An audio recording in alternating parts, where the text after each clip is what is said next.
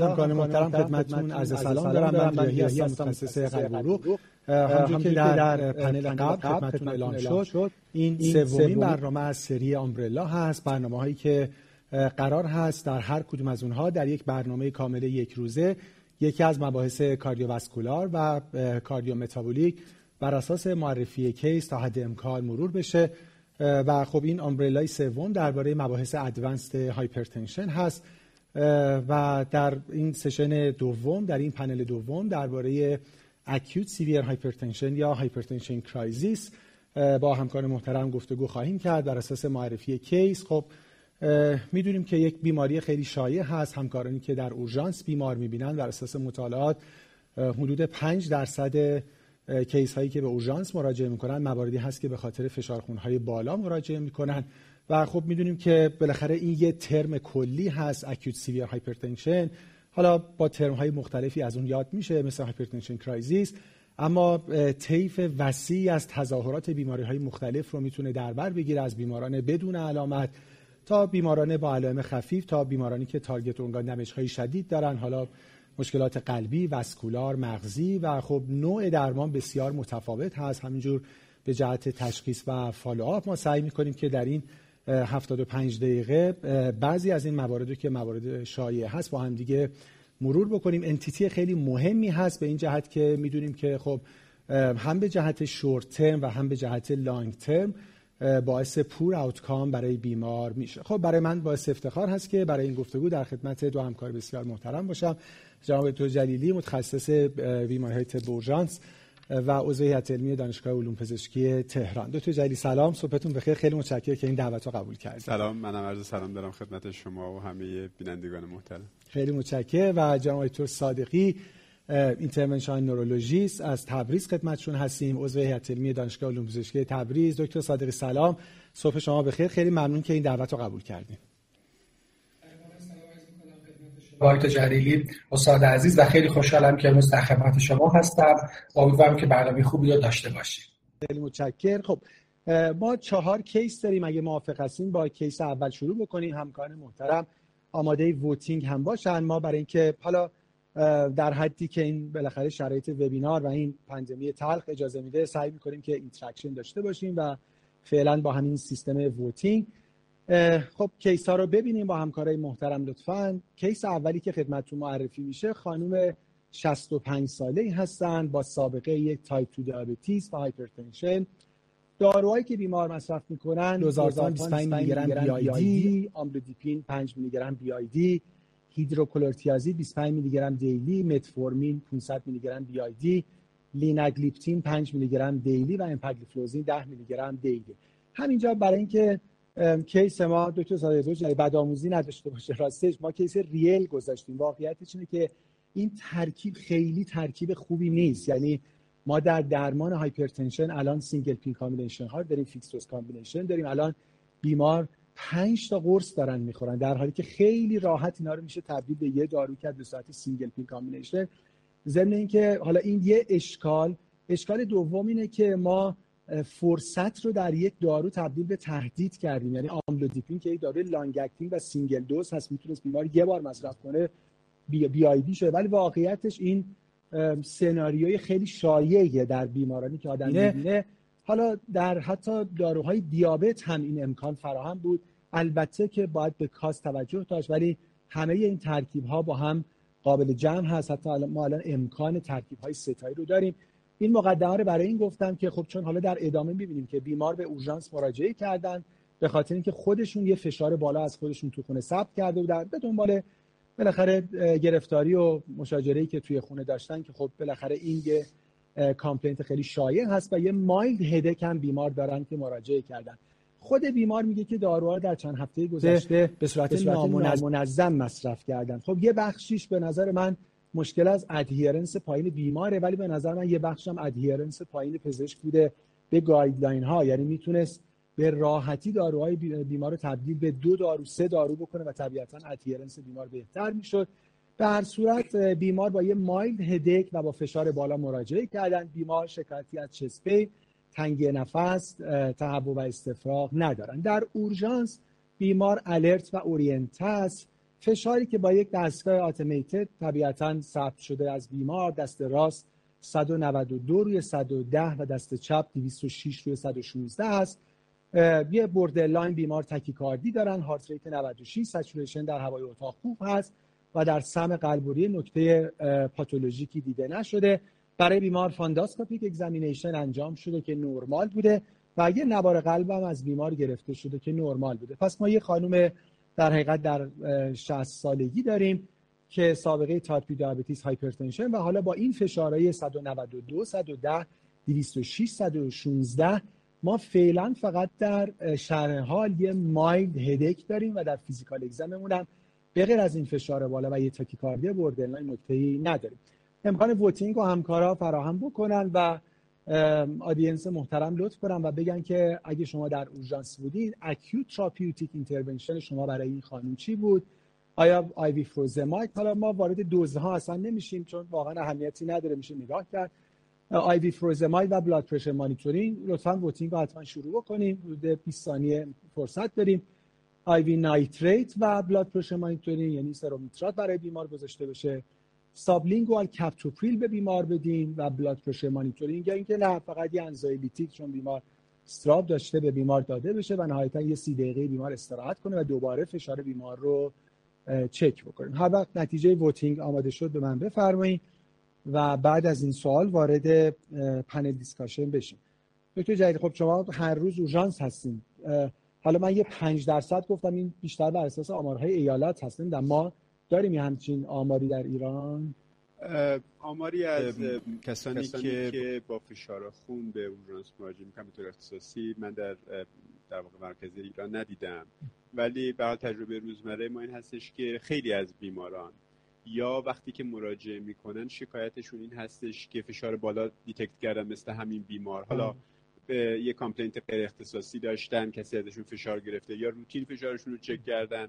بالاخره عدد بالای خوندن یا بیمارانی هستن که نه با شکایتی مراجعه می‌کنن ولی در همون بدو ورود در واقع فشار خون بالایی ازشون ولی به یعنی این در practice شما هم شایع هست. کاملا شایع کاملا شایع. فکر می‌کنم یعنی در اورژانس های کوچیک هم این خیلی شایع باشه. به خصوص حالا حداقل ما بالا با هم صحبت می‌کردیم مردم کشور ما خیلی نسبت به اعداد فشار حساسن و با حتی اعداد پایین‌تر هم خیلی موقع مراجعه دارن. آماده است نتیجه voting بله گزینه A. خب چقدر عالی. هیچکی به گزینه A رای نداده. چه audience ساینتیفیکی خب 6 درصد آیوی نایتریت 61 درصد سابلینگوال کپتوپریل 33 درصد.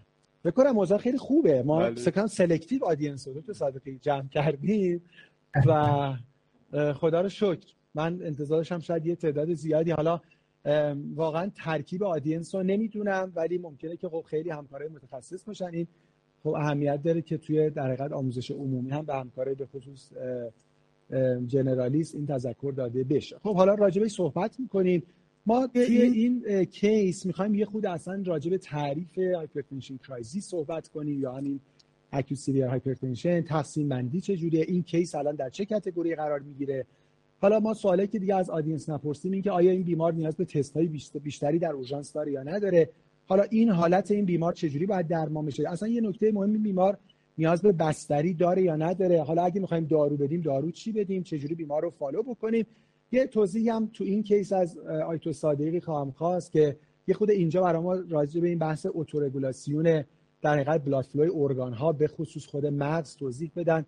تا حالا ما توی case های بعد خب خیلی بهش نیاز خواهیم داشت. دکتر دلی با شما شروع کنیم. یه خرده راجع به تعریف بگین اصلا کی میگین کریز فشار خون و بعد تقسیم بندی چطور بله. همچنان که اشاره فرمودی در واقع اعداد بالای فشار خون یک مشکل شایع در اورژانس هستن.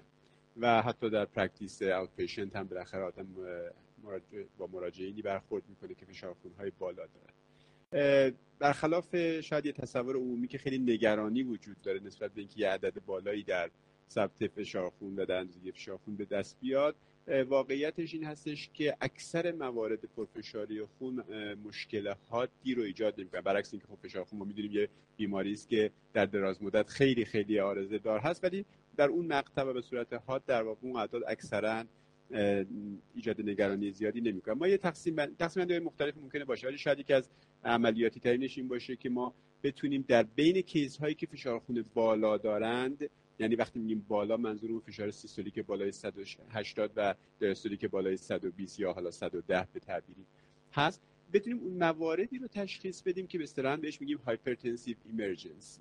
hypertensive emergency case هایی هستن که ما علاوه بر این فشار خون بالا مقدار فشار خون بالا شواهد acute ongoing target organ damage داریم یعنی می‌بینیم که این فشار خون داره به صورت حاد در اون target organ ها ایجاد آسیب می‌کنه. این موارد که در واقع تحت عنوان hypertensive emergency ها شناخته میشن مسئله خیلی مهمی هستن.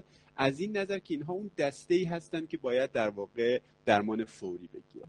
بقیه مواردی که فشار خون بالاست و این شواهد رو ما نداریم. یعنی target organ damage حاد و ongoing ی نداریم. تحت اسامی مثل hypertensive urgency یا severe uncontrolled hypertension یا severe asymptomatic hypertension به اسامی مختلفی ممکنه نامیده بشه توی مراجع مختلف.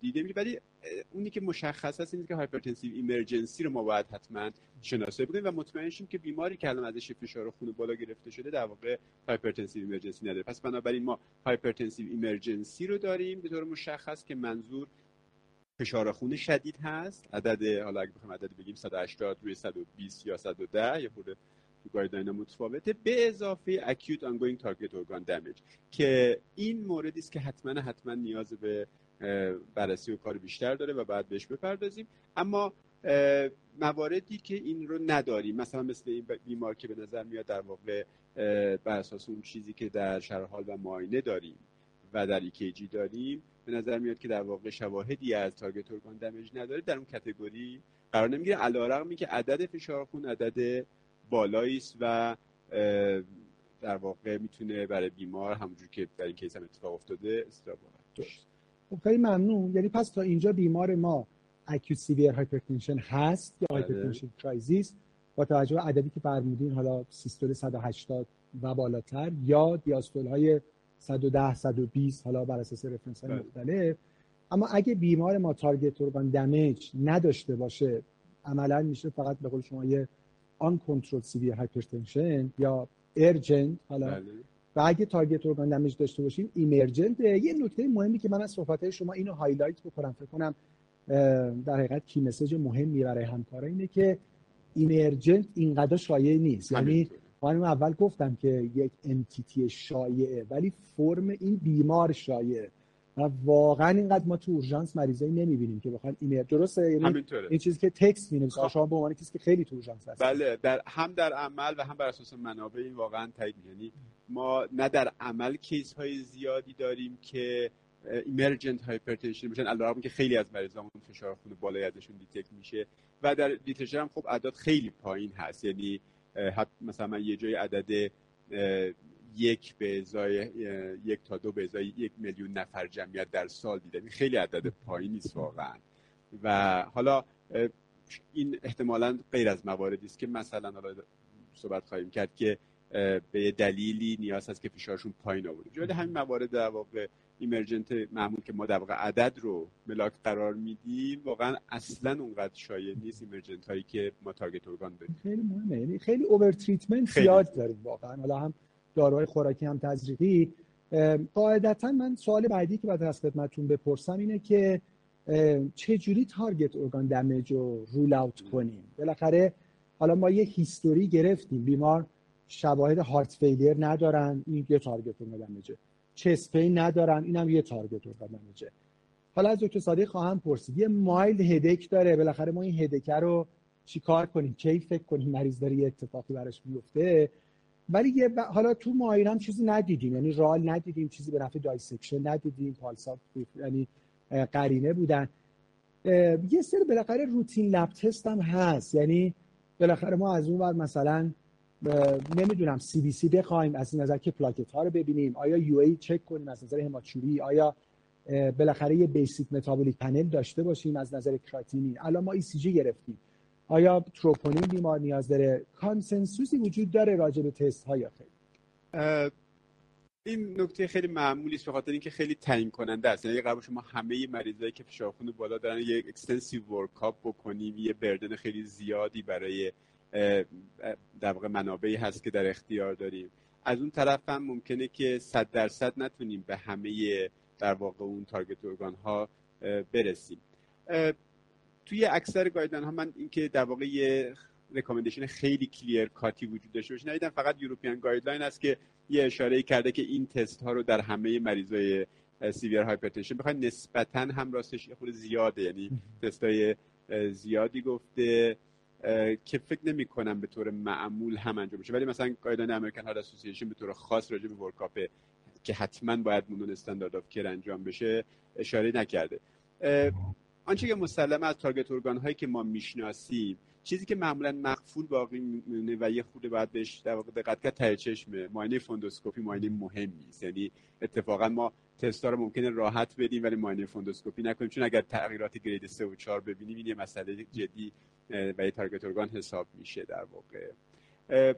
خب شرح حال و معاینه همونجوری که اشاره کردی چیزهایی که ما رو ببره به سمت مثلا مسائل neurologic آید بیشتر راهنمایی خواهند کرد چه مس... چه علائم neurologic generalize چه علائم focal. وقتی میگه generalize منظورمون agitation مثلا تغییر سطح هوشیاری seizure علائم focal مثل مثلا علائم lateralize چیزی مریض داشته باشه. chest pain back pain که ما رو به سمت aortic dissection ببره در واقع قرینه نبودن نبض ها و امثال هم اینها مسائلی است که خب در شرح حال معاینه عمدتاً مشخص میشه. به این تعبیر منابع میگن که این مریضا حتی نیاز به ارجاع به اورژانس هم ندارن. هرچند که خب خیلی وقتا واقعیتش اینه که اینا در اورژانس دیده میشن. علت اینه که یه workup های حداقلی رو ممکنه پزشک بخواد انجام بده. حداقل همون EKG و خیلی وقتا این ممکنه که نیاز به اومدن به اورژانس داشته باشه. EKG رو من موافقم به خاطر اینکه یه در point of care test عملا. و خب یه تستی که شما می‌تونید سریع انجام بدید. غیر از اون بدون شواهد و علائمی در history و physical exam من ترجیحم این هستش که این workup رو انجام ندم. اگر هم می‌خوام در یه بیماری مثل این مریض workup ی انجام بدم الان با این یه single reading فشار خون این کار رو حتما نکنم. این یه مسئله مهمی است که بالاخره یه مریضی که به دنبال یه emotional استرس مراجعه کرده فشار خون بالای ازش detect شده اساسا با همون یک نوبت خوندن قطعا نیاز به workup نداره. ولی به طور معمول تروپونین که حتما اگر مریضی که chest pain نداره دیگه EKG ش هم تغییرات نداره واقعا خیلی بعید هست که ما بخوایم در واقع تروپونین رو چک کنیم و انتظار داشته باشیم که یافته جدیدی به ما بده. بقیه بررسی ها بر اساس در واقع علائم است. تو این مریض من بیش از همین EKG برداشتم که چیزی نیاز یعنی یه خورده history oriented و case by case تصمیم بگیریم. باز من یه نکته رو از صحبت شما highlight بکنم این که حالا این بیمار که تازه یه بار فشارشون چک شده. حالا شما در درمان توضیح خواهید داد و اینا واقعا چه بسا با یه خورده reassurance و نهایتا anxiolytic بالاخره فشار بیمار مثلا از حالت crisis هم بخواد خارج بشه.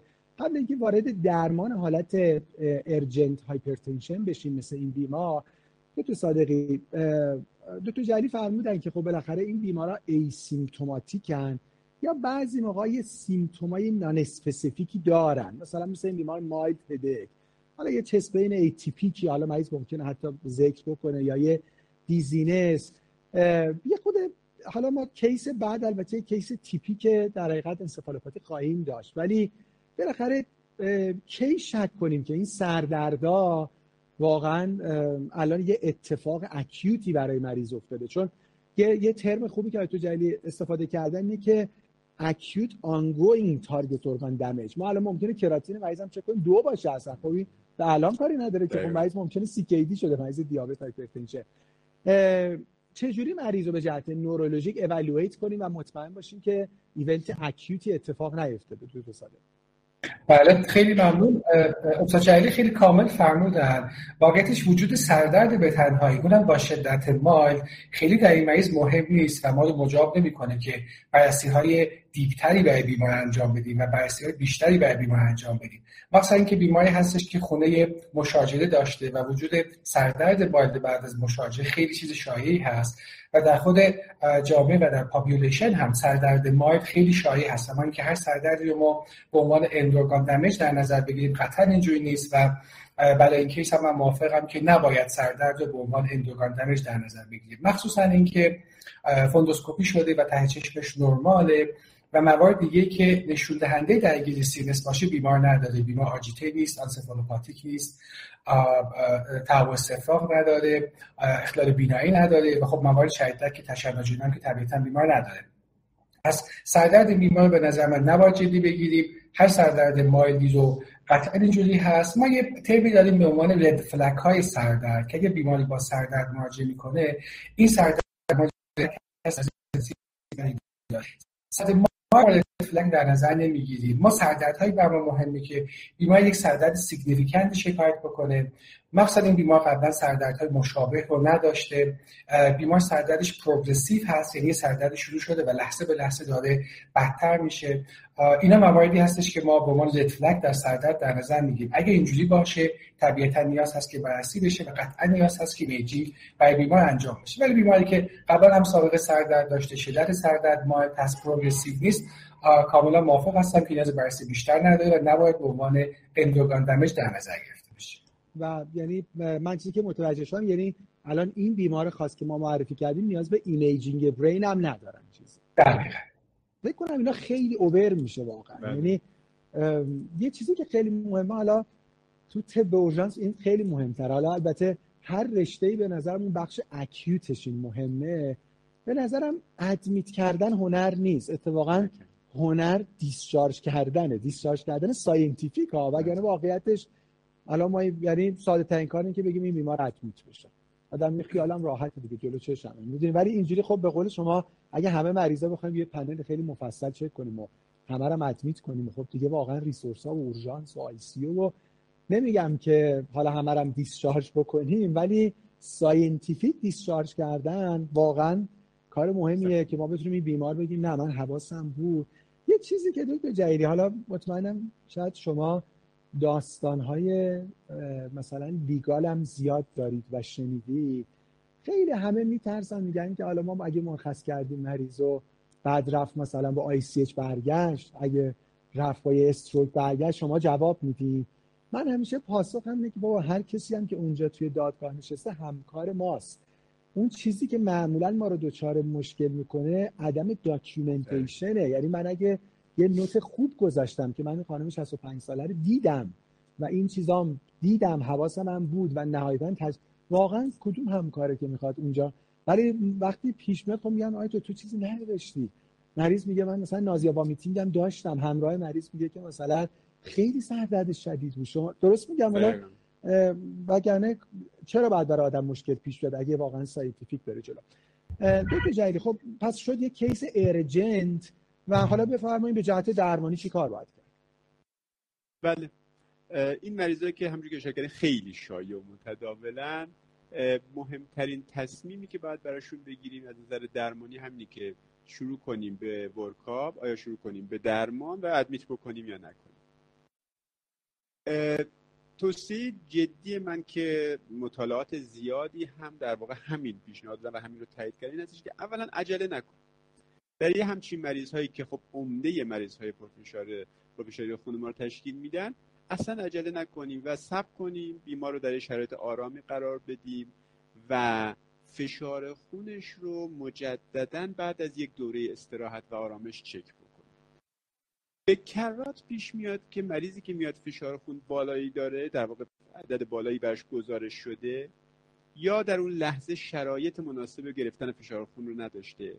یا از نظر تکنیکال یه ایرادی وجود داشته؟ به خاطر اینکه مثلا خودش توی خونه این کارو کرده یا در یه شرایط سریع مثلا اورژانس بالا سرش بوده و اون چیزهایی رو که باید رعایت بکنه برای اندازه‌گیری فشار خون رعایت نشده. یا مریض از نظر این مثل این مریض در واقع در یه وضعیت برانگیخته ای بوده. مطالعات زیادی هست که نشون میده اگه شما مریض رو سی دقیقه توی اتاق آروم بذارید و خلاصه ساکت و راحت استراحت بکنه بعد فشار خونش رو بگیرید. قطعا فشار خونش میاد پایین. عددهای بالا 20 30 میلی متر جیوه دیدن در مطالعات خیلی بزرگ در واقع افت فشار خون دارن. بنابراین در قدم اول در عنوان یه اقدام درمانی اینه که بیمار آرام باشد و فشار خونش رو مجدد بگیرید. اگر که فشار خون کماکان یه مقداری بالا بود و در واقع مشکل داشت و مریض هنوز اون حالتاش در واقع علائمش برطرف نشده بود. حتی می‌تونیم ما بهش یه anxiolytic بدیم. برای همچین مریضی که مثلا یه مقدار emotional استرس هم داشته باز کمک کننده است به اینکه در واقع فشارش کنترل بشه. و تارگت ارگانا رو وقتی مطمئن شدیم که نداره که در مورد این صحبت کردیم با همین هیستوری و فیزیکال اگزم مطمئن میشیم که دیگه نیازی به درمان فوری که بخوایم فشار خون بیمار رو سریع بیاریم پایین نیست. بنابراین درمان داروی در واقع وریدی نیاز ندارد و نه تنها نیاز ندارد که حتی می‌تونه براش در واقع مشکل ساز هم بشه. اون وقت دیگه بحث این میمونه که آیا مریض ما بعد از اون استراحت و anxiety فشارش چطور شد؟ اگر کماکان عدد فشار بالاست اون وقت باید ببینیم که سابقه فشار خون داشته یا نداشته که مثل این مریض داشته داروهاش درست مصرف نمی‌کرده. خیلی وقتا در این بیماری که در واقع فشار خون سابقه داشته و به علت در poor compliance دچار در مشکلی شده عمدتا برگردوندن و در واقع مصرف سریع همون داروهای بیمار همه کاریست که لازم انجام بشه. در مورد اینکه آیا یه درمان خوراکی براش شروع بکنیم یا نکنیم هم یه مقداری کانتروورسی هست. واقعیتش اینه که بیشتر الان ترند به سمت اینه که نه اصلا نیازی نیستش که کاری بکنید در یه بعضی از در واقع افراد میگن که خب حالا فشارش بالا هست ایمرجنت نیست. ولی خلاصه با فشار عدد بالا نفرستینش بره. یه دارویی بهش بدیم مثلا مثل یه کاپتوپیر زیرزبانی بهش بدید که مثلا با یه دوز کمی که فشارش عدد بیاد در رنج طبیعی و بعد مرخصش بکنید. عمدتا الان ترند به سمتی که این کار نکنیم. مخصوصا برای مریضی که در واقع فشار خونی هست و ما می‌دونیم به علت عدم مصرف داروش داره این کار می‌کنیم بی خود نیازی به اینکه یه کار اضافه بکنیم نیست. هرچند که می‌دونم که به حال این هم در منابع هست و بعضا در practice معمول افراد هم هست. اما اون چیزی که مشخصه اینه که حواسمون باشه که پایین اومدن فشار خون توی این مریضا می‌تونه بدتر از در واقع این باشه که عدد فشار خون بالا باشه. بنابراین برای این مریض این گزینه که کامل بعد از استراحت و anxiety و اینها و اینکه مدت فشارش کنترل شد هیچ درمان جدیدی نکنیم و توصیه کنیم که همون درمان های خودش رو انجام بده و بعد البته follow-up در واقع سرپایش رو داشته باشه. این کار درستی است می شود هم. در واقع در بعضی موارد دارو خوراکی داد. من تجربه بالینی خودم اینه که این کار نمی‌کنم ولی می‌دونم که در واقع بعضی انجام میدن. trend کلی به سمت درمان نکردن که حالا اگه قرار خوراکی حالا داروهای زیادی اونی که ما تو ایران available داریم نهایتا همین کاپتوپریل بله. میشه با دوزای حتی خیلی کم 12 و 25 اینا. حالا sublingual هم واقعا off-label ه ولی به هر صورت هست. یه نکته هم که شما توی قسمت قبلی نکاتتون فرمودین که حتی این بیمار می‌تونست نیاد اورژانس بله. اصلا. و ما خودمون معمولا چون حالا case outpatient hypertension می‌بینیم تو اورژانس می‌بینیم ولی من جز آموزشام همیشه به بیمار این هست. به نظرم باید اینو با بیمار مفصل صحبت کرد که اولا در شرایط بد فشارتو نگیر من میشه میگم وقتی عصبانی‌ای برا چی فشار می‌گیری؟ این پاسخ طبیعی بدن. خب منم عصبانی شم یا سه طبقه برم بالا فشار میره بالا. پس نگیرید اتفاقا می‌زنی خود آرامش داشته باشیم. حالا اگرم بالا بود اگه واقعا علامت مهمی نداره من همیشه توصیه می‌کنم که حالا برین یه 20 دقیقه دراز بکشین یه خورده استراحت بکنید دوباره برگردین فشارتون رو بگیرید دیشب نگاه می‌کردم مطالعه بود که میگه یک سوم این بیمارا با همین سی دقیقه استراحت مثلا فشارشون از حالت crisis خارج میشه. و خب نکته که فرمودین که follow-up نزدیک یعنی بله. حالا دیگه نگید یه ماه بعد بالاخره لطفا بعد تو چند روز آینده همکاری که شما رو می‌دیدن دوباره ببینن. و اون نکته که من گفتم حالا که این فرصت پیش اومد دوباره بیمار رو ببینیم حالا داروهاشون رو دیگه تنظیم بکنیم. دکتر صادقی با این مقدمه شما لطفا وارد case دوم بشیم. یه خورده راجع به این داستان autoregulation در حقیقت blood flow ی حالا ارگان ها که اون قسمتی که برای ما اتفاقا مهمتره خود cerebral blood flow ه توضیح بدین چون ما خوب تو case های بعد نیاز خواهیم داشتیم داستان بالاخره شیفته به راستش و اینا معنیش چیه و چه اهمیت بالینی داره بسیار بله autoregulation بدن مخصوصا در مغز خیلی مهمه به خاطر اینکه بتونه flow ی ثابتی رو برای مغز ایجاد بکنه.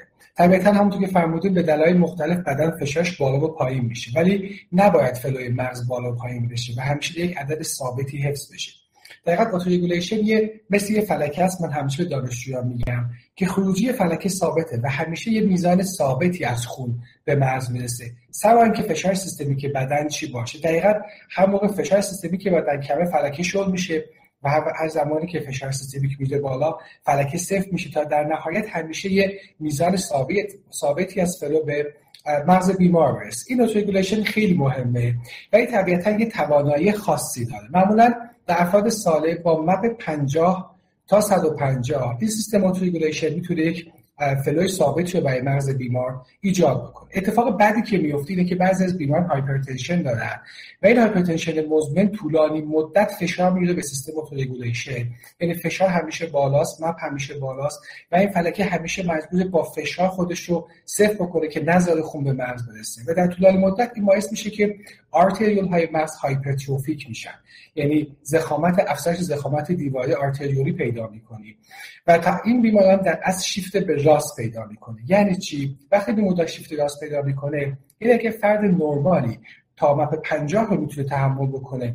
و دچار علائم hypoperfusion نمیشه وقتی شیفت به راست پیدا می‌کنه به 60 یا به 70 می‌رسه فردی که chronic hypertension داره و شیفت به راست رو داره با اعداد کمتر فشار خون دچار علائم hypoperfusion مغزی میشه. یه مریضی که chronic hypertension هست با MAP 60 و یا 70 هم ممکنه که علائم hypotension به هم بزنه. و این خیلی مهمه هم در درمان کریز های hypertension که بدونیم آیا این مریض ما دقیقا کریز روی chronic hypertension هست. یک بیماری هستش قبلا فشار خون نرمال رو داشته. اگر بیمار کریزی روی chronic hypertension هست به احتمال خیلی زیاد این بیمار شیفت به سمت راست داره و ما کریز رو درمان می‌کنیم اون عدد critical رو پایین میاریم ولی target secondary ی خودمون رو با تاخیر خیلی زیادی اعمال می‌کنیم. چرا فرصت بدیم به مغز که بتونه اون شیفت خودش رو به سمت چپ کمی برگردونه و علائم hypotension رو به هم نزنه خیلی ممنون. یعنی و به همین خاطر پس که ما توی موارد hypertension crisis که حالا تازه می‌خوایم درمان بکنیم که راجع بهش صحبت می‌کنیم. یعنی بیمار target organ damage داره عجله برای پایین آوردن فشار و خیلی پایین آوردن نداریم. به همین خاطره که در حقیقت بیمار در حقیقت setting ش رفته بالا یا اصطلاحا منحنی شیفت به سمت راست پیدا کرده که حالا راجع به این عجله نداشتن خود quantitative صحبت می‌کنیم.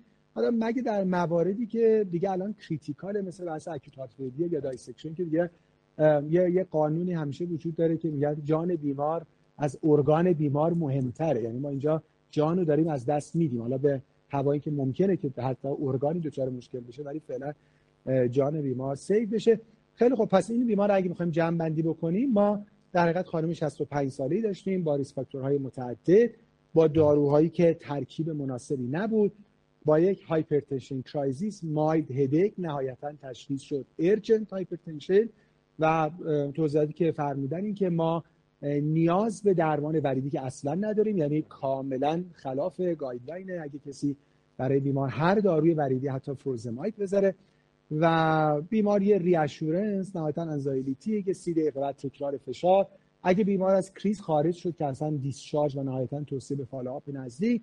دیگه اگه خیلی بیمار باقی مون ساستین و این علائم هم یه خود هی داشت مایتیده و اینا نهایتا یه داروی خوراکی با دوز کم تا بیمار از کریز فقط خارج بشه و بعد خیلی نزدیک فالو بشه. طبیعتا ادمیشن هم که بیمار نیاز نداریم. خیلی از این ادمیشن اگه انجام نشه واقعا جا برای بیماری که نیاز به ادمیشن داره وجود داره. اینا مطمئنم خاطرات زیادی که هم شما دکتر صادقی و همه همکاری که دارن می‌بینن دارن. واقعا آدم خیلی واقعا میره تو بخش میگرده ببینه بعضی موقع کدوم مریض می‌تونه از ICU منتقل کنه از CCU از بخش رو بتونه یه بیمار خیلی critical رو به جاش بیاره. خب برگردیم لطفا به اسلاید ها و وارد case دوم بشیم. خب ما خیلی از توضیحات رو به عنوان مقدمه گفتیم. case دوممون باز خانومی هستن 58 ساله.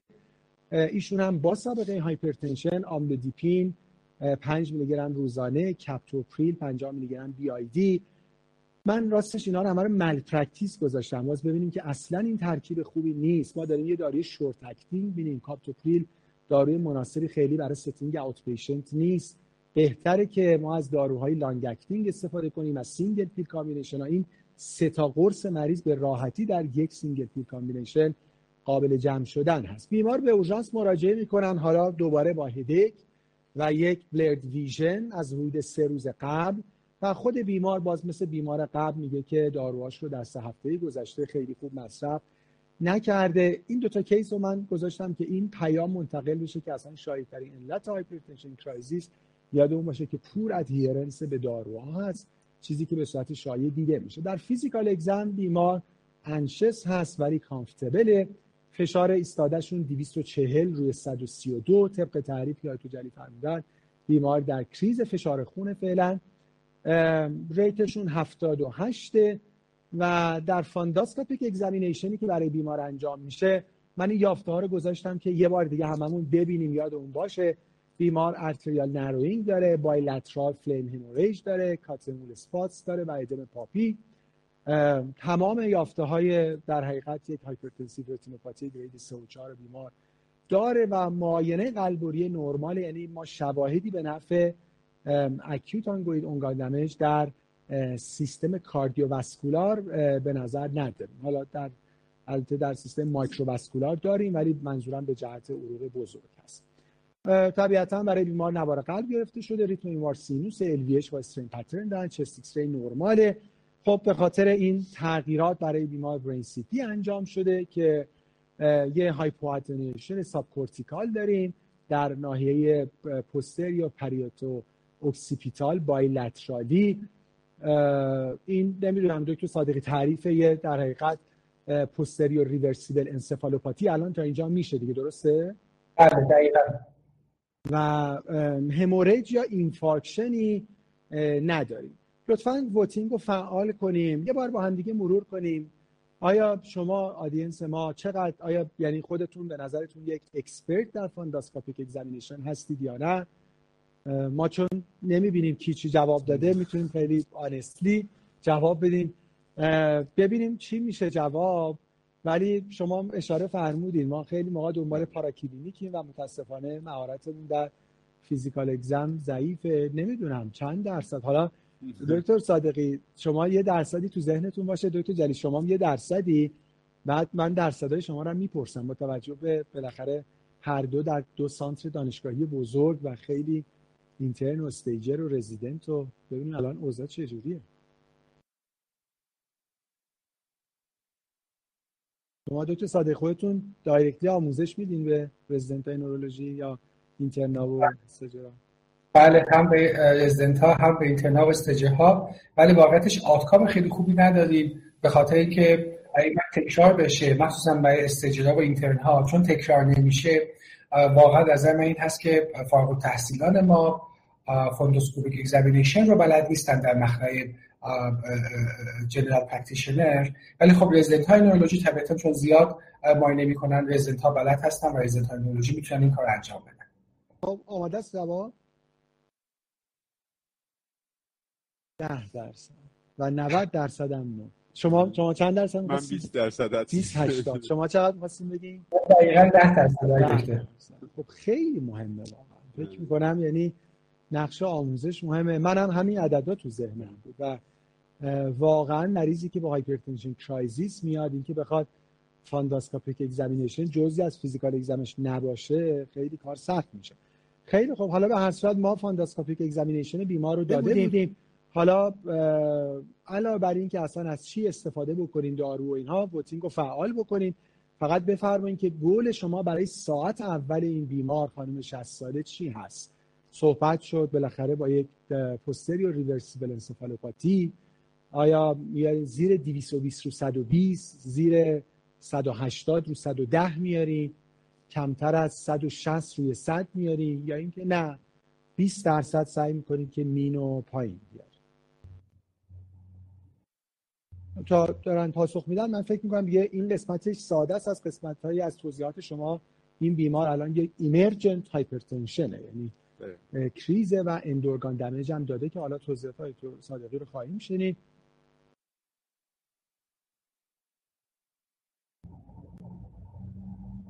هر وقت نتایج آماده شد ببینیم لطفا.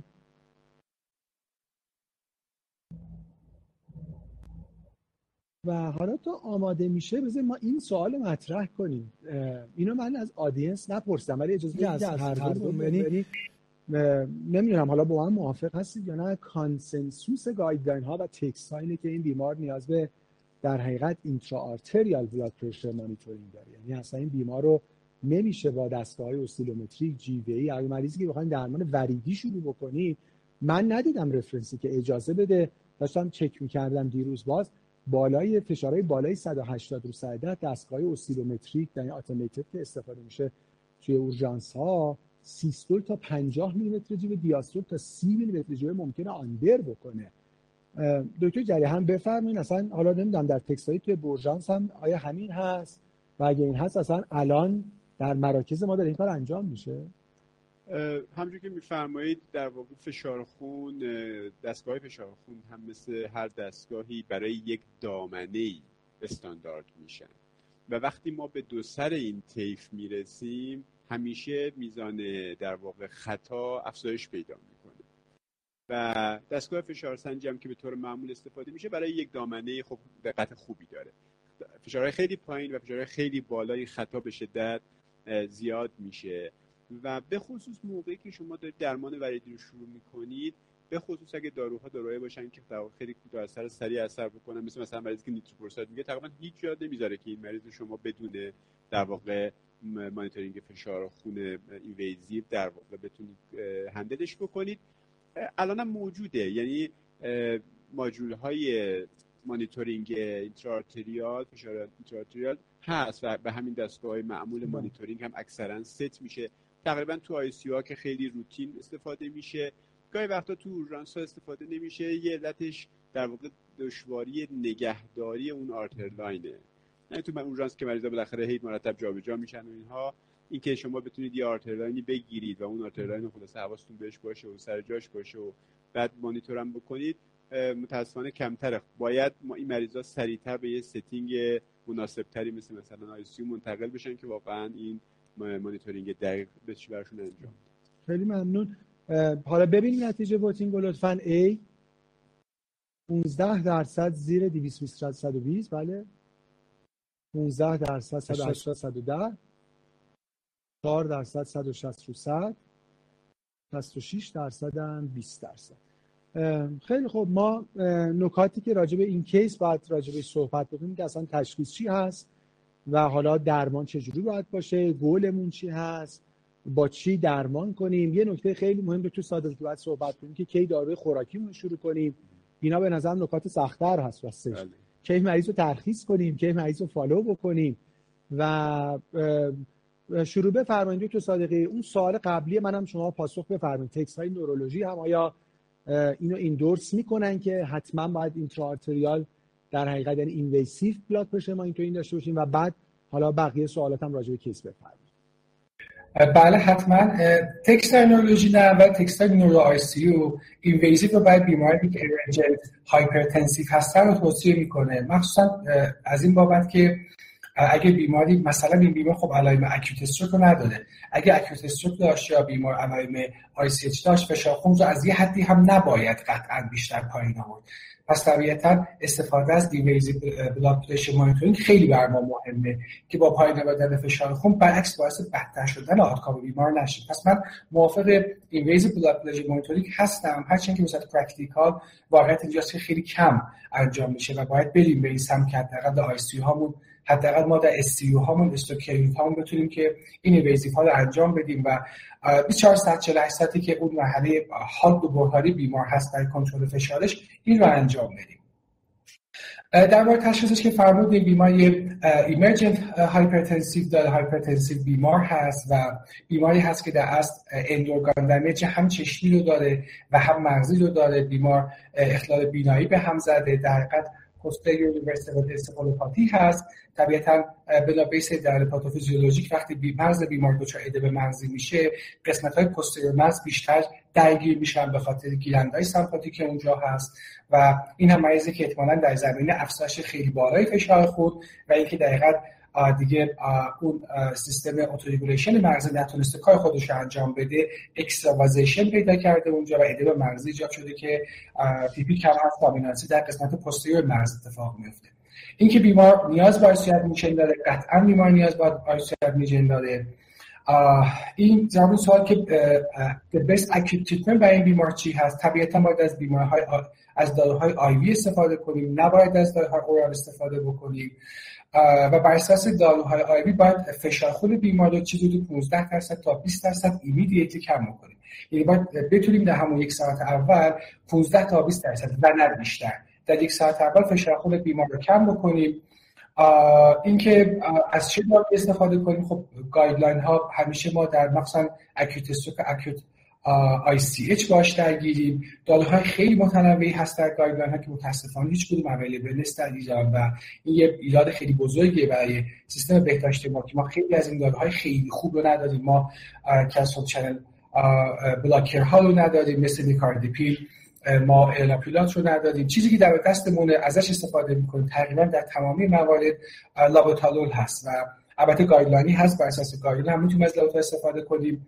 ایرادات خاص خودش رو در ها فرصت شد حتما عرض می‌کنم در مورد لابوتالول من با برای بیمار لابوتالول رو شروع می‌کنم. فشارش رو در حد 15 تا 20 درصد کم می‌کنم در یک ساعت اول. ها توصیه شده تا 24 ساعت می‌تونیم بعد از اون یک ساعت یه ذره دیگه فشار خون بیمار رو کم بکنیم. ولی قطعا تاکید هست که بیش از 25 درصد در 24 ساعت اول فشار خون پایین نیاد. یعنی حد اکثر رنجی که ما می‌تونیم فشار خون بیمار رو پایین بیاریم در 24 ساعت اول همون 25 درصد هست. و بعد از 24 بعد از اون هست که وارد فاز ساب اکیوت میشیم. سوال اینکه اورال مدیکیشن رو کی می‌تونیم شروع بکنیم؟ طبیعتا وقتی که ما رسیدیم به اون کاهش فشار 20 25 درصدی که تارگت خودمون هست و از اون ایمرجنت بودن فشار خون خارج شدیم و طبیعتا اینها بیماری هستن که خیلی دراماتیک هم پاسخ میدن. encephalopathy hypertensive و retinopathy hypertensive خیلی دراماتیک به کاهش فشار خون پاسخ میده. ما یه 20 درصد 15 درصد فشار خون بیمار رو کم بکنیم. همونجا بهتر می‌بینیم که سردرد بیمار بهتر شد. علائم بینایی بیمار visual ش بهتر شد. تواسط بلافاصله رفع میشه و این چیزی که خیلی کمک می‌کنه که ما مطمئن میشیم که از اون فاز حاد و اون ongoing damage end organ مون خارج شدیم. oral medication رو هم توصیه میشه قطعا چند ساعت صبر بکنیم. این چیزی حدود 24 ساعت ما معمولا خودمون صبر می‌کنیم.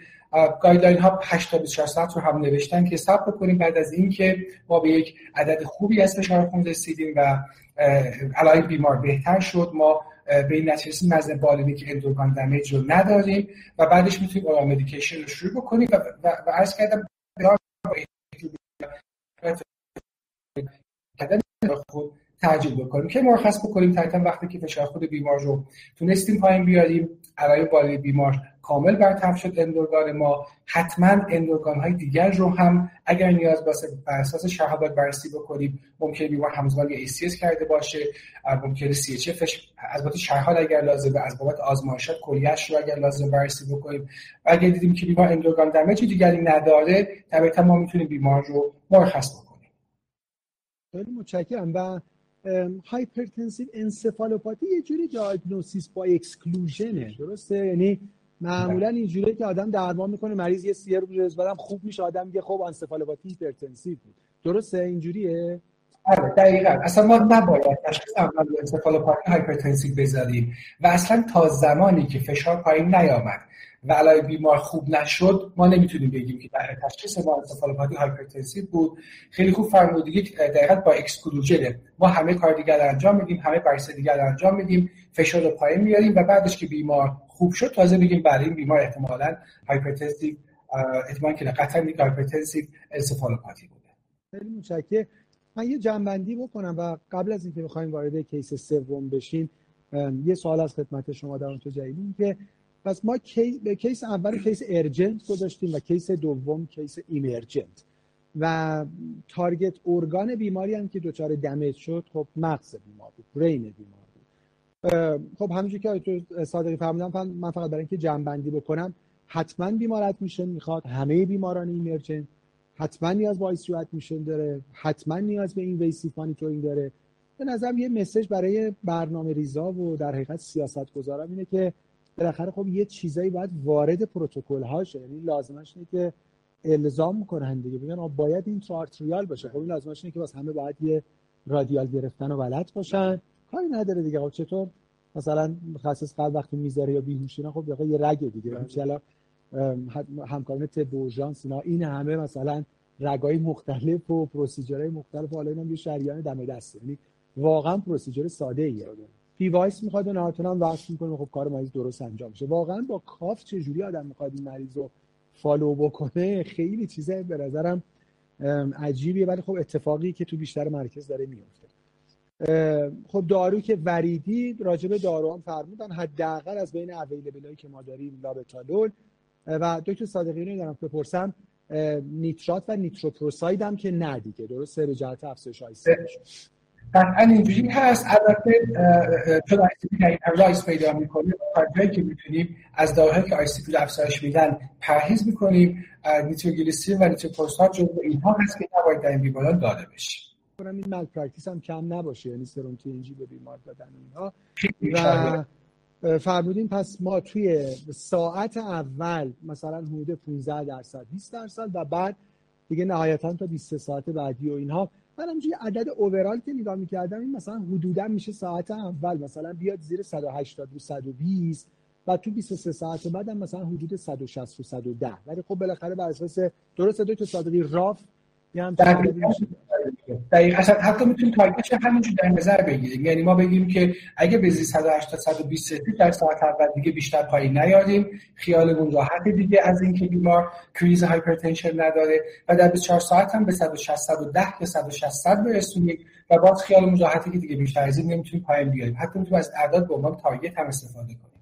و دارو که داریم taper off می‌کنیم که فهمیدین حالا حدودا 24 ساعت بعده حالا کم کم داروهای خوراکی شروع می‌کنیم. بیمار که stable شد که یعنی علامت نداشت و بالاخره فشار از کریز خارج شده بود که قابل ترخیص هست خب ما تو case ها توی خب یه سری emergent ها اینا رو باید جدا کرد که ما case اشو بله. داریم. مثل stroke ICH یا بحث pregnancy جداست که خب ما تو پنل چهارم این داشت.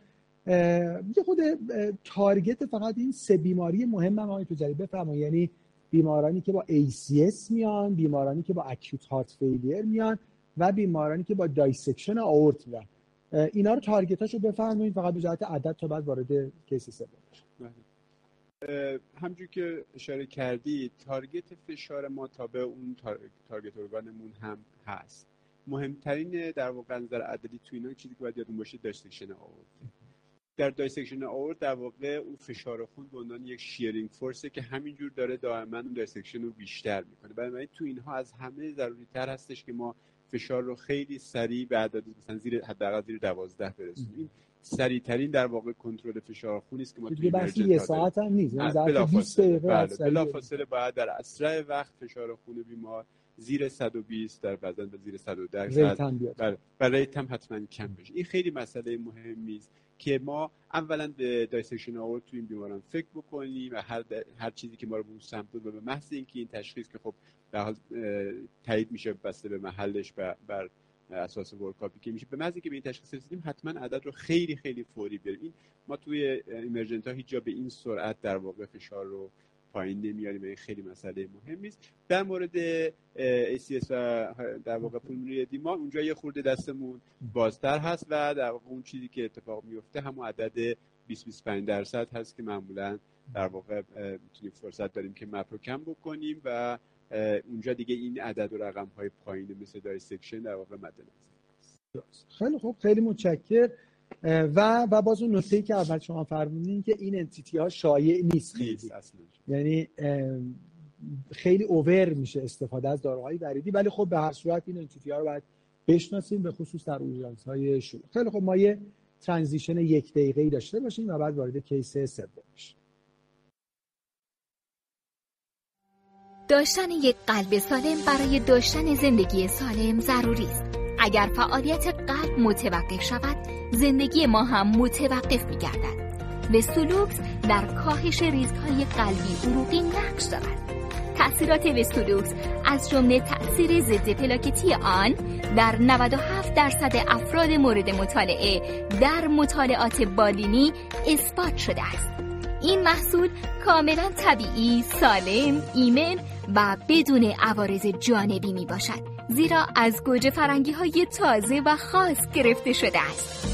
این محصول دارای ترکیبات bioactive شده ی گوجه فرنگی می باشد که شامل نوکلئوسیدها، ها، پلیفنول ها و فلاوونوئید هاست. شما با مصرف وستولوکس 150 میلی گرم بدون دریافت کالری از مزایای این ترکیبات بهره مند می شوید.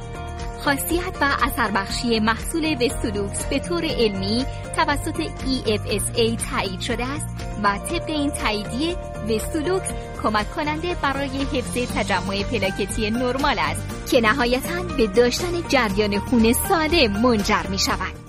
خب خیلی متشکرم. وارد سناریوی سوم بشیم که خیلی سناریوی شایعیه فکر کنم بیشتر از اینکه نیاز به آموزش health care provider داشته باشه اصلا نیاز به public awareness داره این موضوع. خب آقای 72 ساله بیمارمون هستن. یه سابقه ischemic heart disease دارن 10 سال پیش CABG شدن. آسپرین 80 میلی گرم روزانه روزوواستاتین 20 میلی گرم روزانه متوپرولول 25 میلی گرم BID و پنتوپرازول 40 میلی گرم روزانه. ترکیب داروی بیمار ترکیب اینجا درستیه به هر صورت و البته حالا چرا بعد ده سال متوپرولول شاید یا بیمار آنژین داشتن یا درجاتی از hypertension.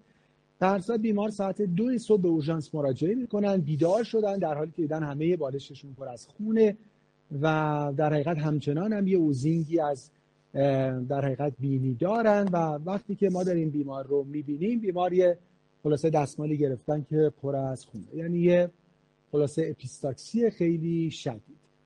در physical exam بیمار alert orient است طبیعتا خیلی اضطراب داره یه فشارهای بالا 170 روی 100 طبیعتا بیمار tachycard respiratory rate 22 saturation خوبه و در معاینه قلب و ریه هم نکته remarkable ی نداره لطفا voting رو شروع بکنیم که در اورژانس این acute severe hypertension بیمار رو چجوری درمان می‌کنیم؟ البته بیمار در تعریف کریز فشار خون نیست ولی voting رو شروع بکنیم. یه نکته ای که حتی همکار محترم بهش اشاره داشتن این که به هر صورت هم عدد مهمه هم سرعت rise مهمه. ما در history بیمار hypertension نداشتیم. این عدد می‌تونه برای بیمار واقعا یک acute severe hypertension تلقی بشه به خصوص با توجه به در حقیقت منحنی autoregulation ی که آیتو صادقی فرمودن که اون خب مال بیماران chronic hypertension ه و این بیمار حداقل ما در history chronic hypertension نداشتیم داروی مهمی هم نمی‌گرفتن خیلی. آیا sublingual کپتوپریل به بیمار میدین؟ sublingual nitrate میدین؟ IV furosemide میدین؟ فقط کنترل اپیستاکسی reassurance و blood pressure monitoring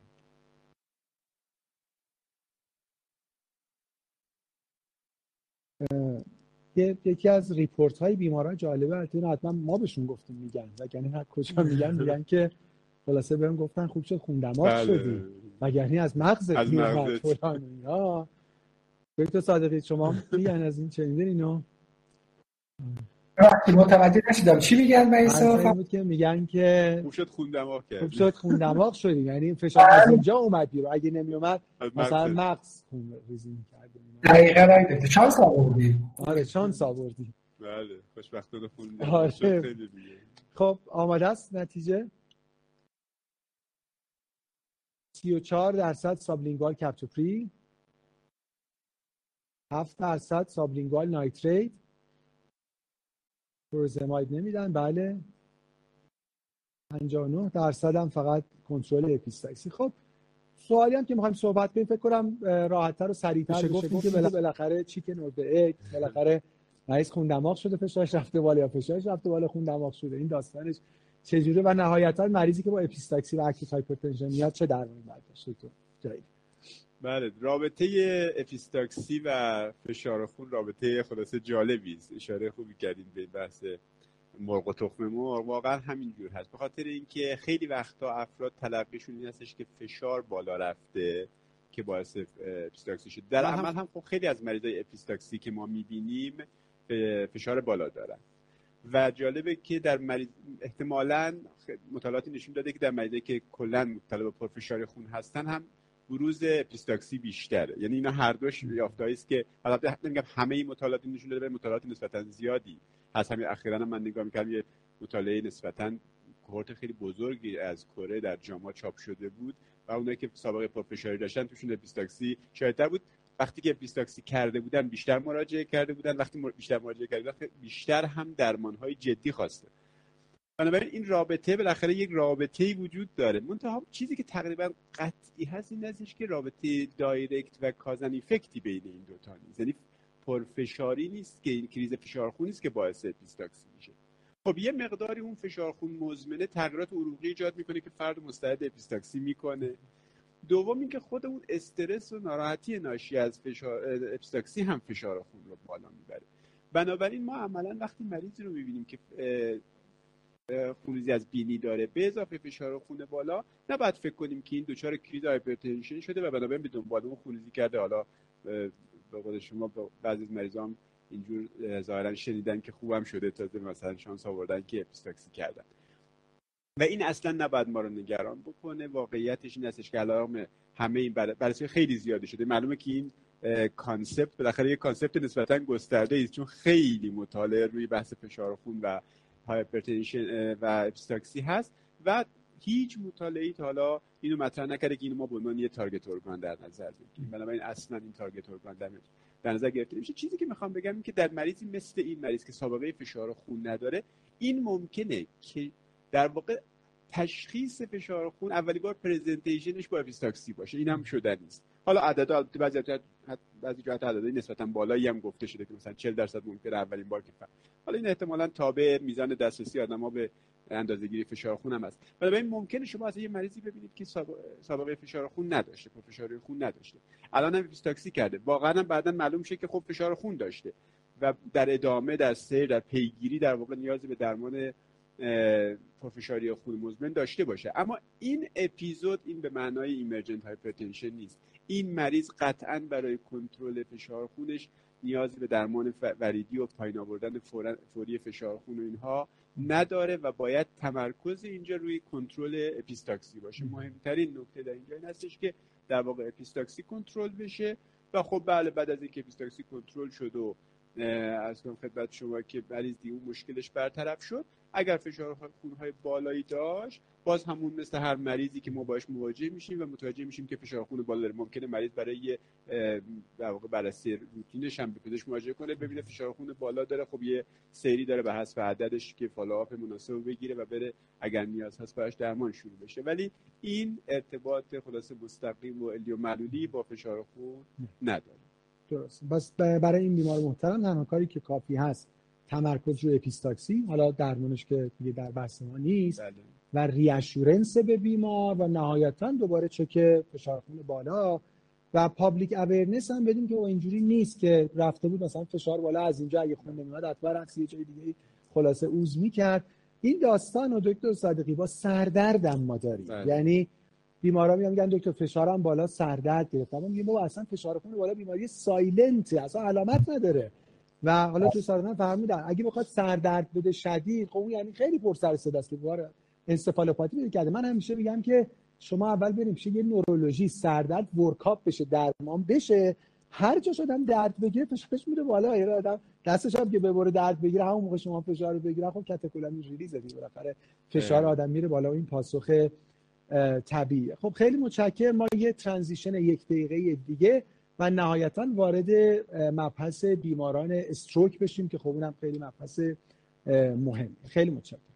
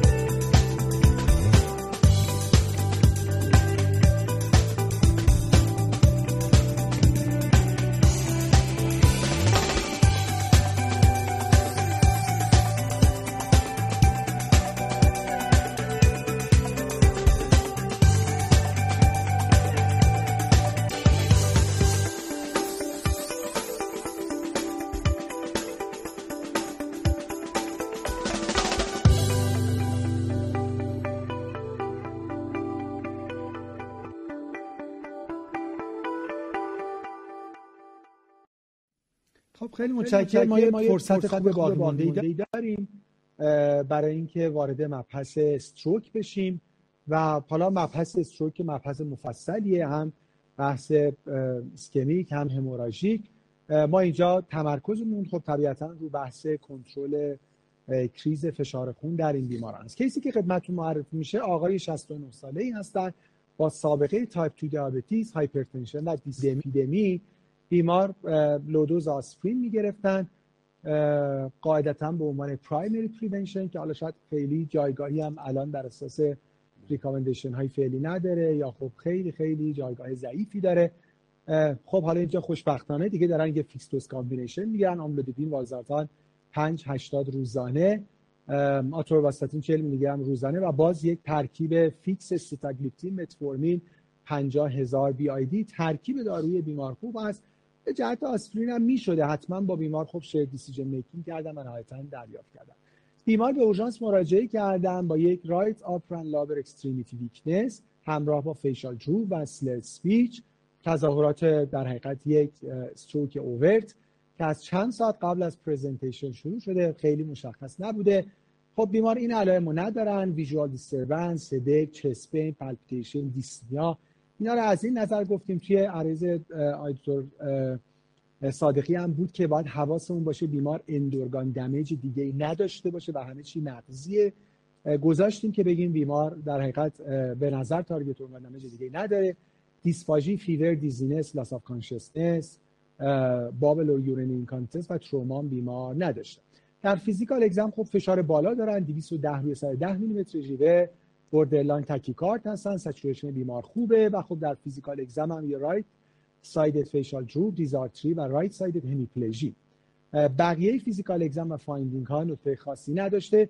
یه CT initial انجام شده که خب چیزی به نفع در حقیقت مشکل cranial در این CT اول دیده نشده. نهایتا consult ی که با تیم نورولوژی انجام شده. بیمار کاندیدای thrombolysis نبوده. احتمالا به خاطر اینکه در حقیقت شروع داستان مشخص نبوده که کی بوده. لطفا voting رو شروع بکنیم و همین یک سوال رو فقط vote بکنیم که شما این severe hypertension acute بیمار رو چجوری درمان می‌کنید IV labetalol IV nitroprusside sublingual captopril یا just blood pressure monitoring با case مون همینجوری که داریم vote می‌کنیم. من یه بار فقط خدمتتون مرور بکنم. آقای 69 ساله بودن با سابقه تایپ 2 diabetes hypertension دیسلیپیدمی با یک stroke ایسکمیک و یک فشار 210 روی 110 میلیمتر جیوه که به غیر از stroke شون در physical exam و history شواهد دیگه به نفع target organ damage نداشتن.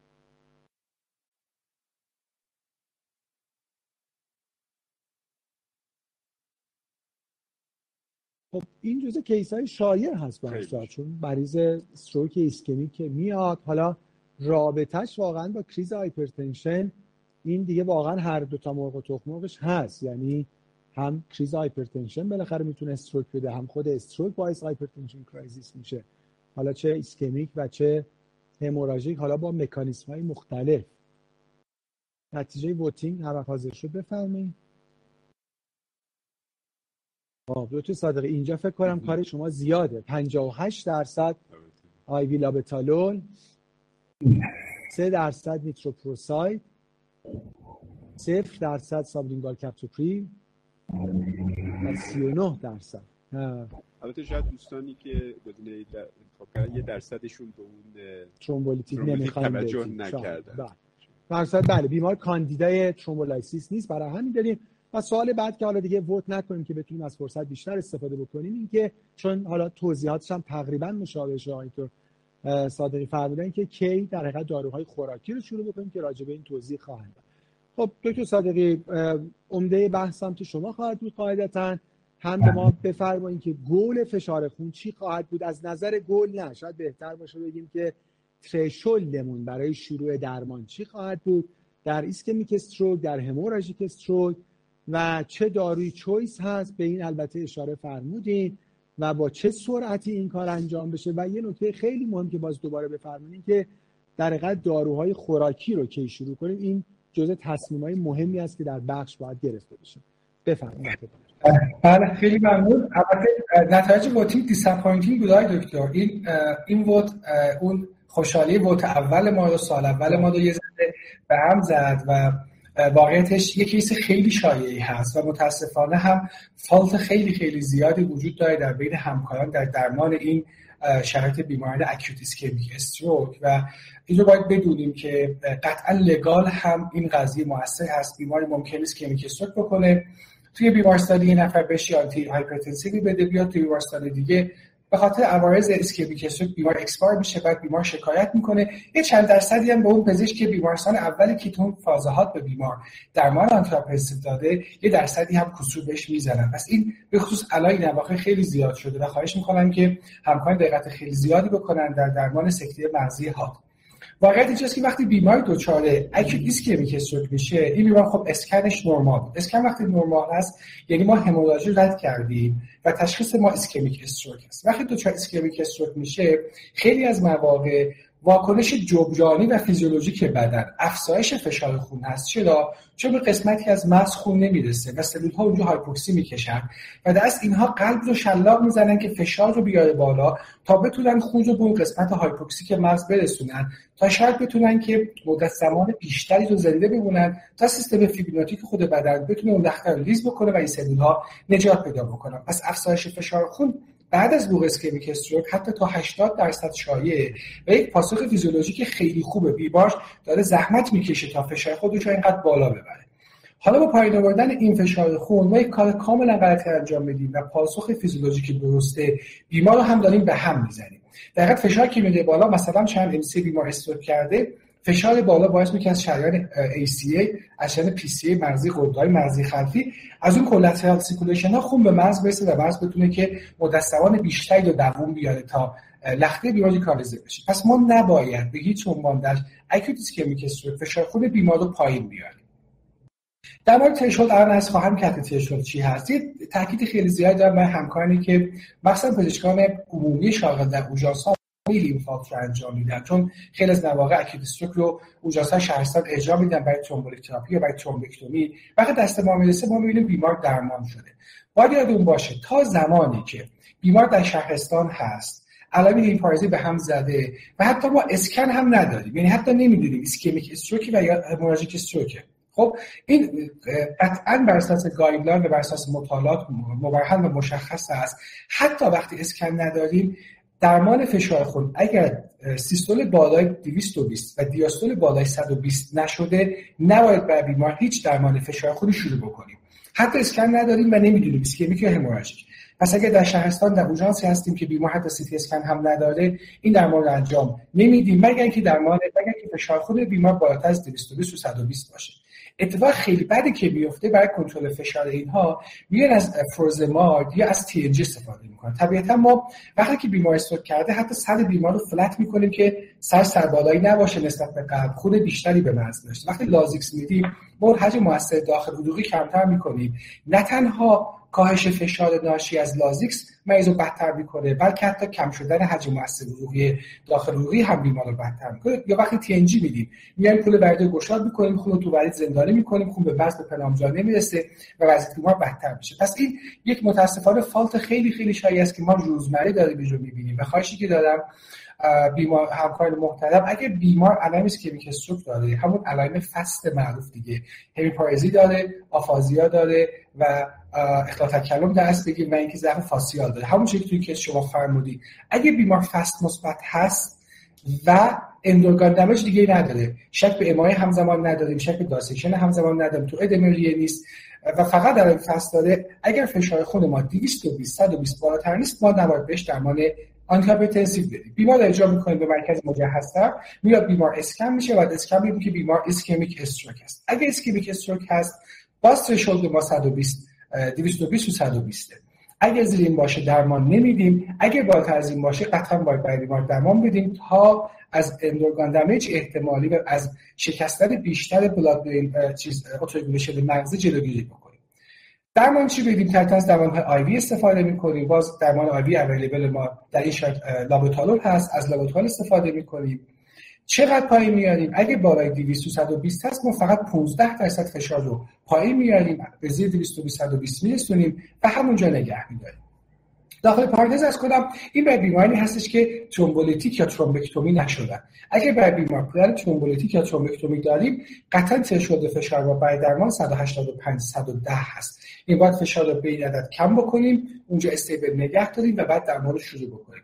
و در 24 ساعت بعدیش هم 180 180 systolic و 105 diastolic زیر این دو تا threshold حفظ بکنیم پس بعد بیماری thrombo therapy چون که افزایش فشار خون معادل با خونریزی هست threshold پایینتر هست.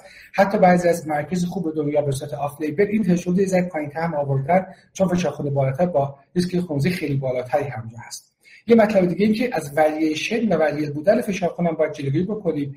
variable بودن فشار خون خیلی prognosis رو بدتر می‌کنه شاید به اندازه خود عدد فشار خون مهمه. پس اگر بیمار ischemic stroke هست threshold درمان ما 200 220 اگه با اون باشه با labetalol 15 درصد کم می‌کنیم. سوال دوم ما که در مورد acute hemorrhagic stroke چی هست؟ در مورد ICH قضیه متفاوت هست. و واقعیت اینجاست که چند تا trial خیلی خوب داریم. trial های فاز سه randomize ی که خیلی قوی با power مطالعه خیلی بالا انجام شدن. اطلاعات دو نقیزه و واقعیت هیچ کدوم از این trial ها نتونستن. primary endpoint شون رو بهش برسن. یعنی اینکه ما قطعا outcome ما بهتر شد اگه فشار پایین تر بیاریم.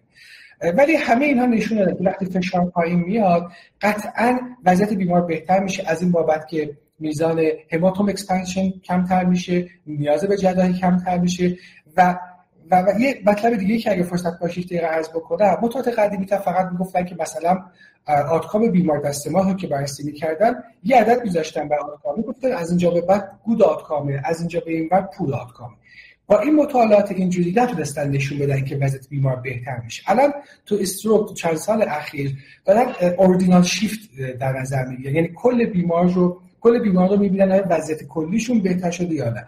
یعنی به دو قسمت dichotomize می‌کنن به خوب و بد اینجوری بررسی نمی‌کنن.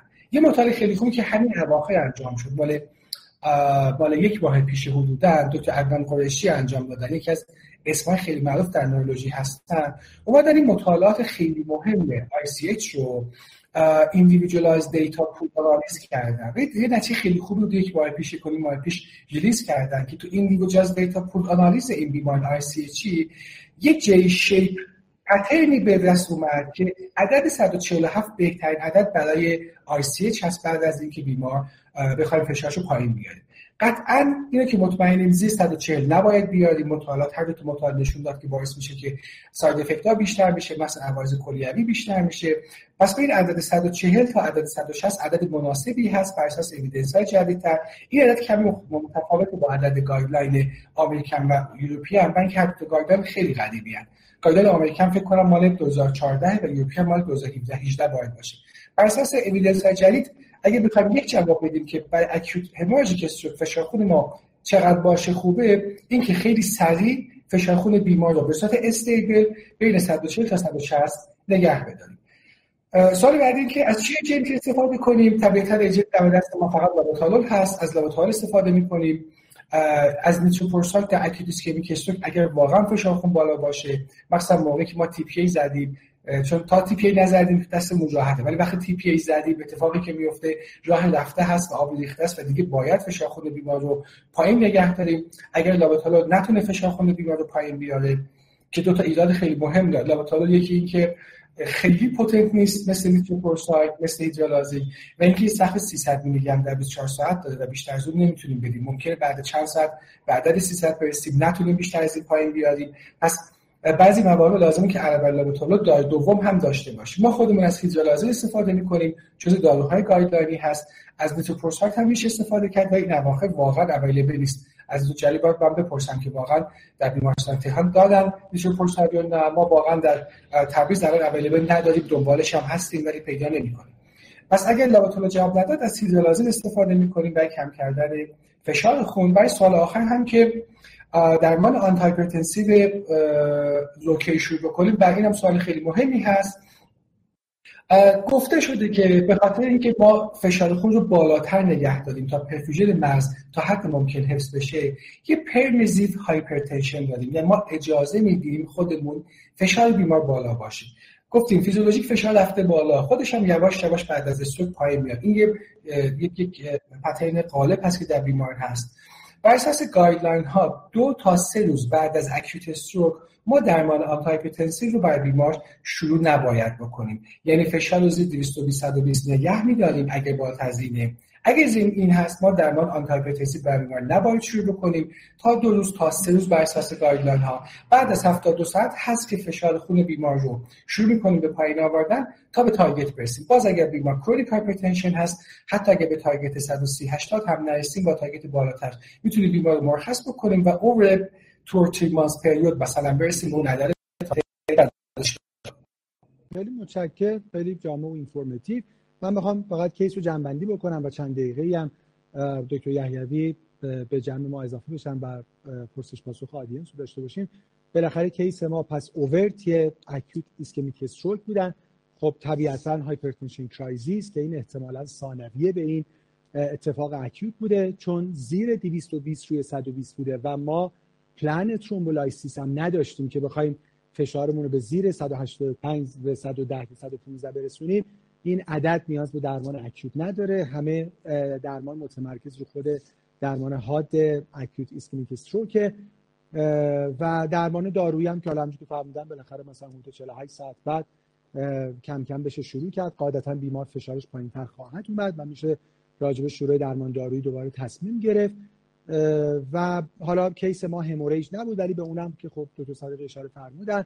overall حالا حتی این عدد مطالعه جدیدم اینو confirm کرد یه حدود عدد 150 میلیمتر جیوه رو اونجا میشه در نظر گرفت. و حالا راجب بقیه نکات emergent hypertension هم که خب در case دوم صحبت شد و خب خیلی خیلی اینا بالاخره تصمیم های مهمیه و نهایتا ممکنه بیمار از acute ischemic stroke جان سالم به در ببره. اما از یک مداخله ما که malpractice هست ممکنه که در حقیقت این باعث morbidity و mortality بیمار بشه.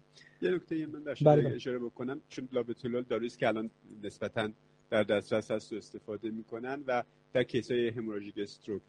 گاهی وقتا ما فشار خون بالا بود به یک کریز hyper که حالا مثلا اگه بخوام یه case شو بگم کسی است که ممکنه یه دارویی مثل مثلا ماده مثل کوکائین مصرف کرده باشه دچار کریز hyperadrenergic شده باشه فشار خونش بالا رفته باشه و احیانا hemorrhagic stroke کرده باشه. بعد یادمون باشه که در این جور مریض ها قبل از اینکه labetalol بدیم حتما باید alpha blocker به مریض بدیم وگرنه ممکنه بدتر بشه و اینم یه نکته است که خیلی متشکرم. دکتر جلیل خیلی بر من آموزنده. دکتر ساده از شما خیلی ممنون. خیلی برای من آموزنده.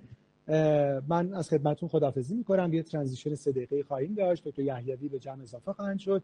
حدود ده دقیقه پرسش پاسخ. بعد حدود 45 دقیقه ما استراحت خواهیم داشت و بعد با پنل سوم و چهارم پنل سوم راجع به secondary causes of hypertension و پنل چهارم راجع موضوع مهم and pregnancy در خدمتتون خواهیم بود فعلا خدا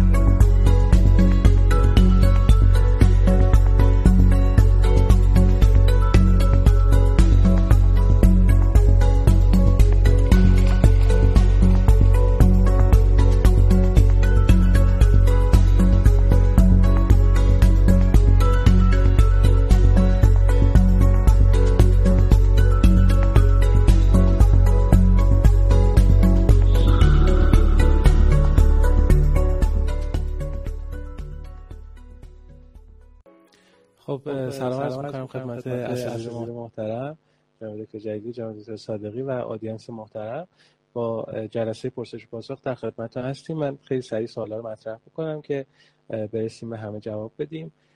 سوال اول رو از جناب دکتر صادقی بپرسم. یکی از audience محترم در رابطه با symptom سرگیجه پرسیدن که در واقع ما کی بیایم سرگیجه رو به عنوان یک acute ongoing در واقع symptom در نظر بگیریم.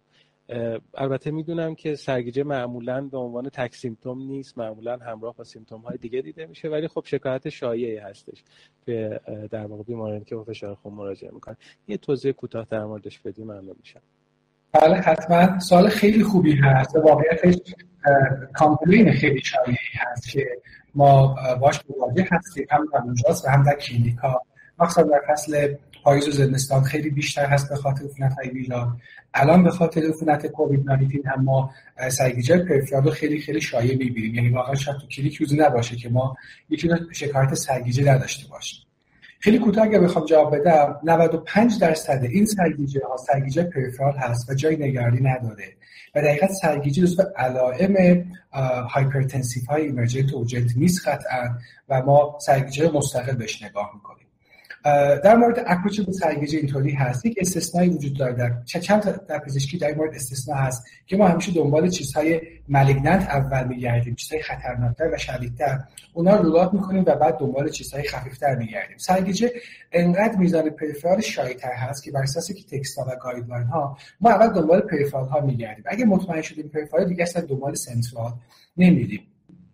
بر اساس معاینات که انجام میدیم بر اساس گیتمون و بر اساس دیستابوسمون و بر اساس تستای وستیبولی که بر بیمار انجام میدیم ما می‌تونیم تشخیص بدیم که بیمار سرگیجه ما یه پوزیشنال ورتایگو هست بی پی, بی پی, پی وی هست و یا اینکه یک نویت وستیبولر هست. اگه بر اساس معاینات به اینها رسیدیم طبیعتا کار دیگری لازم نیست و با بیمار می‌تونیم که با پریفرال ورتایگو درمان نکته دوم این هستش که سرگیجه ها رو افتضاح بدیم از دیزینس. خیلی از مریض ها دیزینس رو با سرگیجه اشتباه می‌گیرن.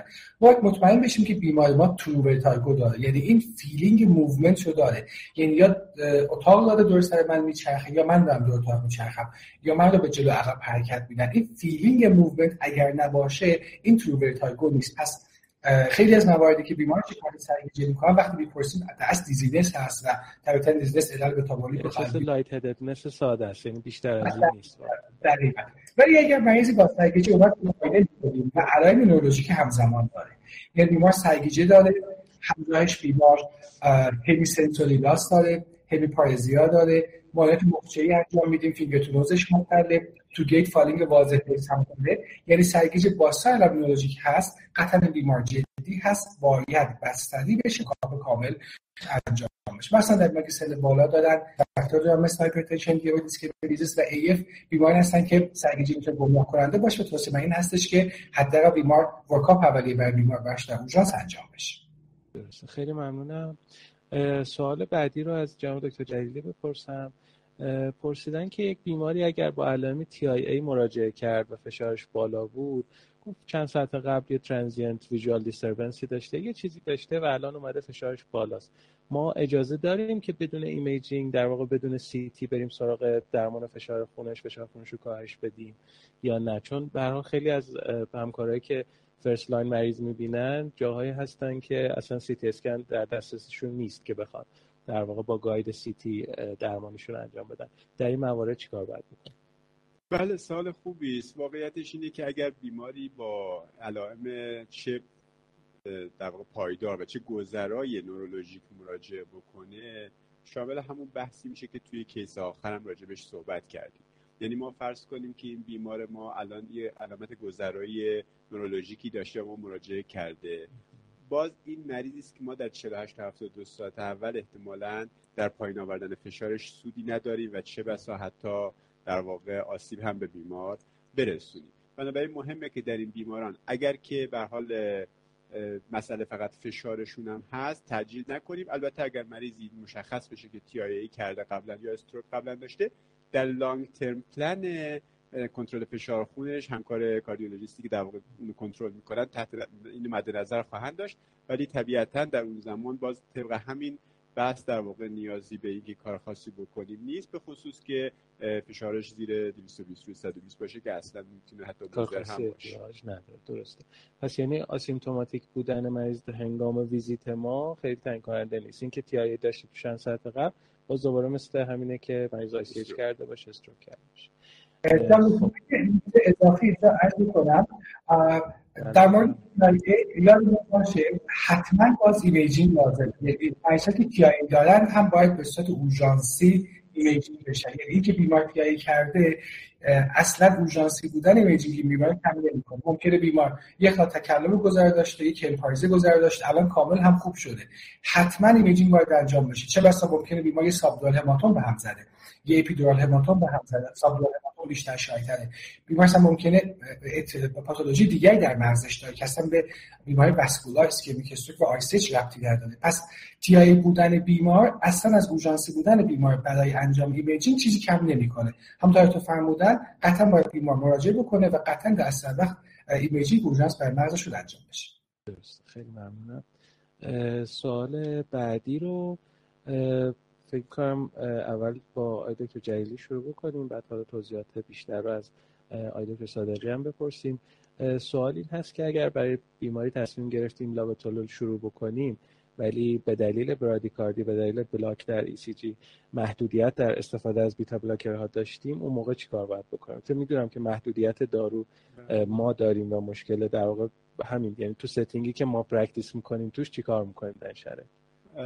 بله واقعیتش اینه که از لحاظ تئوری که خب کسیم شدن بلوکرها مثل همون در واقع کاردینا که چویس هست و متاسفانه دست در دسترس نیست. فنودپام هم باز داروی خوب نیست که ما عموما در دسترس نداریم.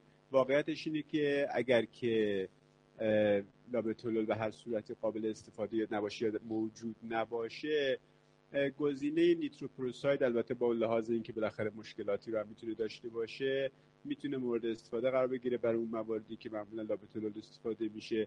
توی European guideline به عنوان یه آلترناتیوی بالاخره اون آخرا اسمشو برده یعنی احتمالا اگر مشکل نیتروپروساید هم خب می‌دونید دیگه در طولانی مدت قابل استفاده نیست فیلاکسی داره. حالا به طور خاص در مسائل CNS و increase ICP شو اینا هست اینا هم هستن. بنابراین گزینه خوبی نیست ولی احتمالا اگر که هیچ چاره ای نباشه میشه در واقع. میشه از نیتروپروساید که حالا اشاره کردن که هم باز بعضا محدودیت وجود داره. جناب دکتر صدر شما نکته اضافه می‌خوایم بکنید در این مورد؟ دقیقا همونطور که استاد فرمودن برخورد می‌کنه پیرازین هم داروی خوبی هست. و وقتی هم می‌تونیم استفاده کنیم. اویلیبل هم هست ارزان هم هست. و مواردی که دقیقا همونطور که تو فرمودن به خاطر آی سی بی نخواهیم از این استفاده کنیم. می‌تونیم از هیدرالازین استفاده کنیم. داروی پوتنتی هم هست. ما مواردی که با لابوتالول نمی‌تونیم فشار رو پایین بیاریم یا لابوتالول مریض برادیکارد می‌کنه یا دوز 300 تای روزانهش تموم میشه. طبیعتا میریم change کنیم به سمت جلاتین و هیدرالازین به ما کمک می‌کنه. طبیعتا نیتروپروساید هم داروی دیگری هست که در در عنوان گزینه آخر در بین داروهایی که available کشور می‌تونیم ازش استفاده بکنیم. من یه سوال خیلی کوتاه هم بکنم. حالا یه ذره off topic ه ولی مسئله مهمیه چون مخصوصا همکارای generalist خیلی باهاش برخورد دارن. کنترل epistaxis ه. یعنی بیمار میاد و خب هیچ approach خاصی وجود نداره. یعنی میگن که خب چیکار کنیم؟ pack ش بکنیم یا فشار بدیم روی اینو چیکار باید بکنیم approach درست به epistaxis رو خیلی کوتاه اگه توضیح بدیم ممنون میشه واقعیتش اینه که اکثر موارد epistaxis از شبکه عروقی قدامیه. اینی است شبکه مورک قدامی هم در این شبکه در دسترسه. مثل هر خونریزی قدم اول دایرکت پرشره. منتها نکته ای که وجود داره که گاهی وقتا خیلی موثر واقع نمیشه اینه که تکنیک درستی استفاده نمیشه. یا خیلی خیلی نوک بینی رو فشار میدن که اصلا اونجا محل بستر مورگی نیست. یا اینکه از اون شایع‌ترین هستش که هی مرتب چک می‌کنن ببینن که در واقع خون بند اومده یا نه. هر یه دقیقه دو دقیقه آدم بالاخره در اون شرایطی مقدار زمان هم اجازه منعقد شدن من همیشه مریضا میگم که اولا که خب فشار کامل روی در واقع کل قسمت نرمی جلوی بینی فشار بدن در واقع نه فقط نوک بینی رو. و از روی ساعت یک رو چک نکنن. یعنی یک رو روی ساعت. نه اینکه بگه یه رو فقط اینکه در اون شرایط معمولا خیلی زمان دیر میگذره.